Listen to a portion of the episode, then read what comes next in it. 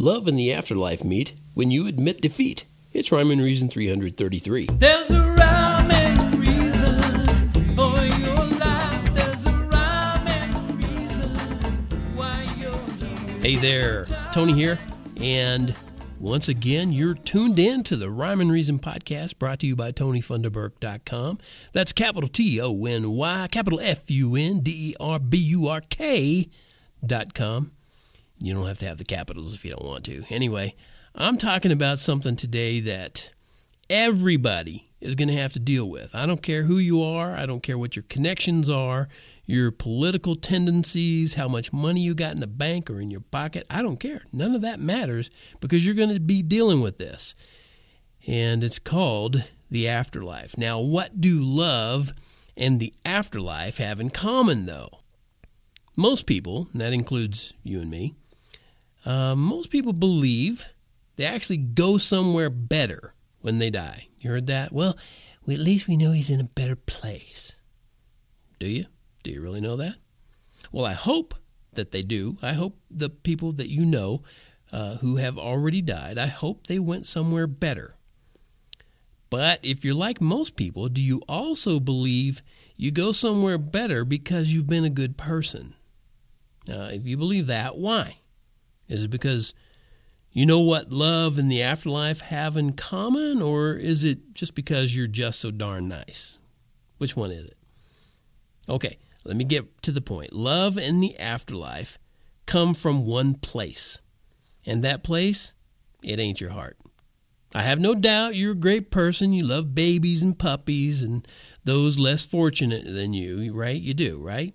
But all your good deeds mean nothing, and they amount to nothing if you don't truly understand the source and power of love. And yes, it does have a source. And love flows from the infinite source of power, and I'm sure by now you figured out I'm talking about God. And if you were tuned into this by accident, you probably just are going, I'm tuning out. He's talking about God. Now, before you do that, before you just huff and puff and toss your head back, and let's say for the sake of argument and your soul, um, maybe you could turn around and say, okay, let's see if he's right. I mean, what's it going to hurt to admit defeat, right? Just go ahead and admit it. Say, all right, Tony, you're right. All right. So, what does that mean? Well, after all, we're talking about God. He made everything. You and I, we made nothing. The best we can do is take what God made and shape it into things, manipulate it. But here's what's really cool because God loves us so much, He gave us a lot of stuff to work with. Have you noticed that? There's a ton of resources. And that's just a figure of speech because there are billions and billions of tons of resources. Okay? Now, God's love is actually why there's an afterlife. An afterlife that's actually going to go on forever. How many more times can I say actually? Okay.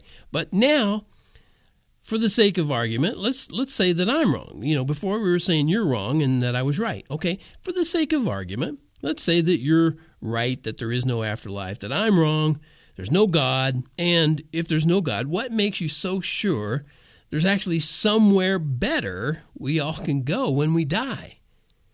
How can you put your faith in that idea? Really? Because if there's no secure, righteous God, how can anything be certain or good, let alone better? I'd like you to think about that today. And I'm actually just going to leave you with this rhyme instead of a song this time because this is going to be uh, Oh, just a kind of a lead into some other things, and I'm not going to uh, extend this out, okay? If you believe an afterlife where someplace better is, waiting for us all someday, then you might fail the quiz. A test of faith and evidence with questions for your soul. I urge you to look into it. False ideas take their toll. Again, brought to you by TonyFunderburk.com. This is the Rhyme and Reason podcast. And remember, life has rhyme and reason because God made you. There's a